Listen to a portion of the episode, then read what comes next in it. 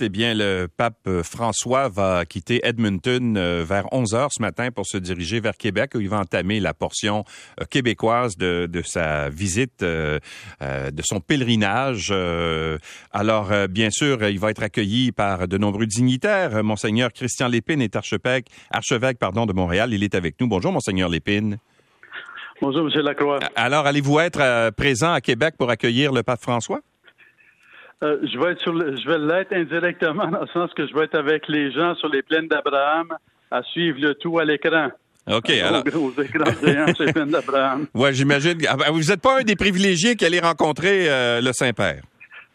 je vais l'être jeudi. Jeudi, ça va être mon tour. Mais là, aujourd'hui, je suis je suis avec les avec le, avec les gens sur les plaines d'Abraham. Qu'est-ce que euh, vous, vous, attendez à quoi euh, dans le message qui va être livré par le pape François? Hier, on a pu comprendre que les excuses qu'on avait faites avant-hier, bien sûr, aux, aux Premières Nations, que c'était maintenant, on essayait de mettre ça derrière nous puis qu'on regarde davantage vers l'avenir. Est-ce que vous vous attendez à ça? Parce que les communautés euh, des Premières Nations demandait à ce que ces excuses-là soient répétées à chaque visite du pape François sur les territoires qu'il visitait. Et ça n'arrivera pas, hein? Écoutez, euh, je pense qu'il faut voir ça comme les parties d'un même chapitre. C'est pas des livres différents ou les chapitres d'un même livre. Alors, depuis euh, cette semaine, de, la semaine de rencontre qui a eu lieu à Rome, tout renvoie l'un à l'autre. C'est comme un, même concert, si on veut, dans lequel chaque partie renvoie l'un à l'autre. Alors donc moi, je, en, guillemets, donc il arrive ici. Est-ce que c'est pour faire du chemin? Oui, mais est-ce que c'est pour oublier d'où on vient? Non.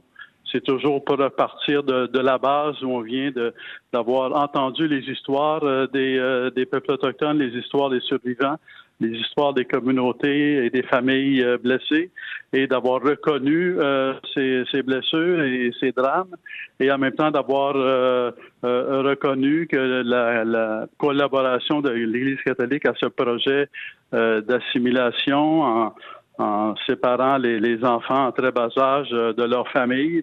Alors donc ça, ça fait toujours ça, c'est comme la toile de fond qui qui commande le reste. C'est le point de départ euh, incontournable et ça et c'est toujours comme présent euh, dans chaque euh, même quand le même quand il y a comme une vision de si on veut, qui, qui, se développe dans des perspectives. Je pense par exemple à l'homélie hier, là, à la messe sur la sur la famille mais dans le fond, il disait que la famille, c'est indispensable, c'est dans la nature des choses.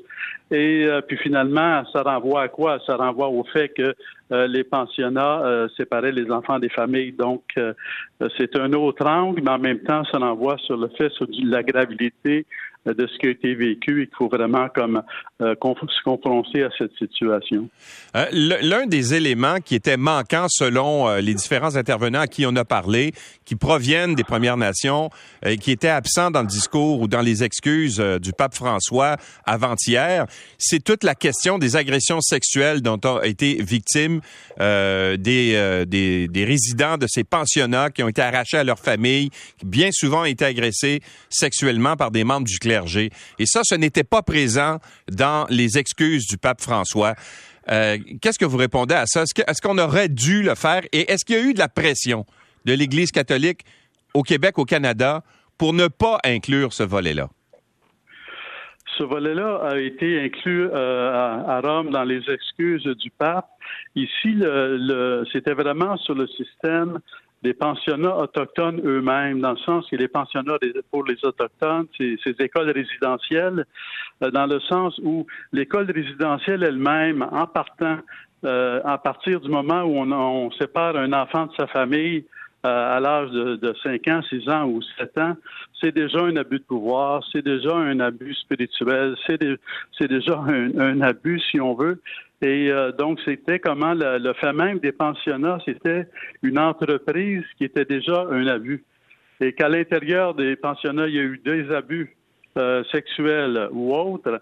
Euh, c'est fait c'est présupposé par le fait même que l'existence même de ces de ces de la nature du pensionnat de séparer les enfants de leur famille c'était déjà un abus alors je pense qu'il voulait mettre le focus sur la compréhension que non seulement il s'agit d'abus qui ont pu avoir lieu dans les pensionnats au, fur et au long des années, mais aussi le fait même du système de pensionnat était un abus. Donc, pour vous, c'était pas nécessaire de le rementionner, alors que les communautés autochtones ou les victimes de ça euh, trouvaient important de recevoir les excuses personnelles du pape François là-dessus. Ils n'avaient pas raison d'exiger ça? Euh, comme la, je ne sais pas ici de défendre un ou l'autre. Je pense que mm-hmm. lorsqu'ils expriment cette soif-là, ils ont, c'est une soif très légitime et c'est un besoin très légitime parce que ce qu'ils avaient exprimé aussi, c'est que les, excuses soient exprimées en terre locale. Et dans ce sens-là, les excuses qui ont été exprimées à Rome avaient besoin d'être renouvelées en terre locale et ça fait partie de, de la démarche.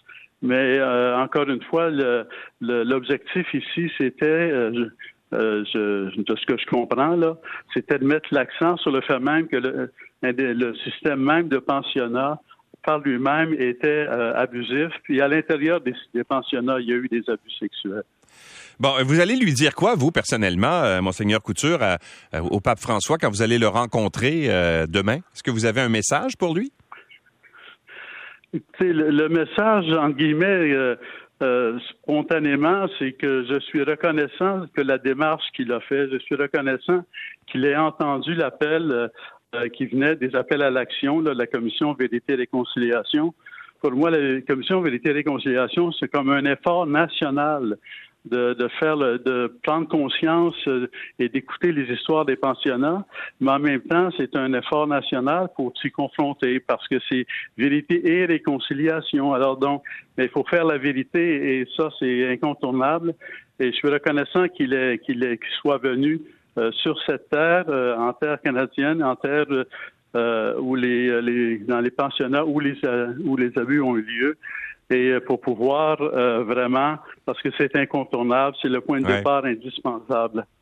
Bon, je vais vous amener sur euh, un, plan carrément terre à terre, Monsieur Monseigneur Lépine, sur les, les fameuses retransmissions de la messe qu'on va présenter demain à la basilique Sainte-Anne. Ça va être ça va être présenté dans quelques 140 salles, si je ne m'abuse, là des, des cinémas Guzzo. Mais là, il semble y avoir une confusion. Est-ce qu'il va y avoir une communion ou pas? Euh, à la suite de cette, euh, de cette présentation-là dans les salles? Écoutez, à, la base, ça demeure une aventure. Euh, et, dans le sens a personne qui peut dire d'avance combien de personnes vont y aller. Alors, il y, a, il, y a, il y a comme une dizaine de complexes et combien de salles serviront, peut-être une. Ça va dépendre des personnes qui vont se présenter. et là où c'est possible, du point de vue du diocèse de Montréal, euh, il y a des équipes euh, qui vont être, disponibles pour euh, présenter la communion aux, personnes qui le désireraient, parce que ça donne une, forme de cadre, si on veut, pour affirmer la participation à l'événement, parce qu'on sait qu'à la basilique Sainte-Anne, c'est moins de 2000 personnes qui peuvent être là, et beaucoup de gens veulent participer. Et on peut y participer tout seul chez soi, j'imagine, mais s'il participe avec d'autres aussi, c'est comme une dimension communautaire. Et la, et la dimension de, euh, d'offrir la communion pour les personnes qui le désirent, c'est une façon de, de relever l'événement, puis d'en faire vraiment une participation spirituelle et non seulement visuelle. Mais pourquoi euh, ça va être possible dans le secteur de Montréal, de Laval, etc., mais pas à Longueuil, Greenfield Park et Saint-Jean-sur-Richelieu, par exemple? Les, euh, les, parce que disons, ça prend des équipes euh, pastorales sur le sur le terrain. Ça prend, euh, on est en plein mois de juillet. c'est pas toujours évident à, à, organiser. Et donc, je pense qu'il y a des, ça prend des, des efforts proportionnés aussi à l'impossible nous est tenu. Puis même sur le territoire du diocèse de Montréal, on, on espère pouvoir l'offrir, mais il y a et, euh, on, invite les gens, en tout cas, à, être attentifs à ça. Mais, mais, il se peut qu'il y ait des, des points où euh, on n'a pas trouvé l'équipe pour y aller. Alors, Alors vous êtes victime de la pénurie de main-d'œuvre. absolument, absolument. OK, ben on vous souhaite euh, une belle rencontre avec le pape François, monseigneur Lépine. Merci beaucoup d'avoir été avec nous aujourd'hui. C'est important de vous parler ce matin. Merci, M. Lacroix. Au revoir. Monseigneur Christian Lépine est archevêque de Montréal.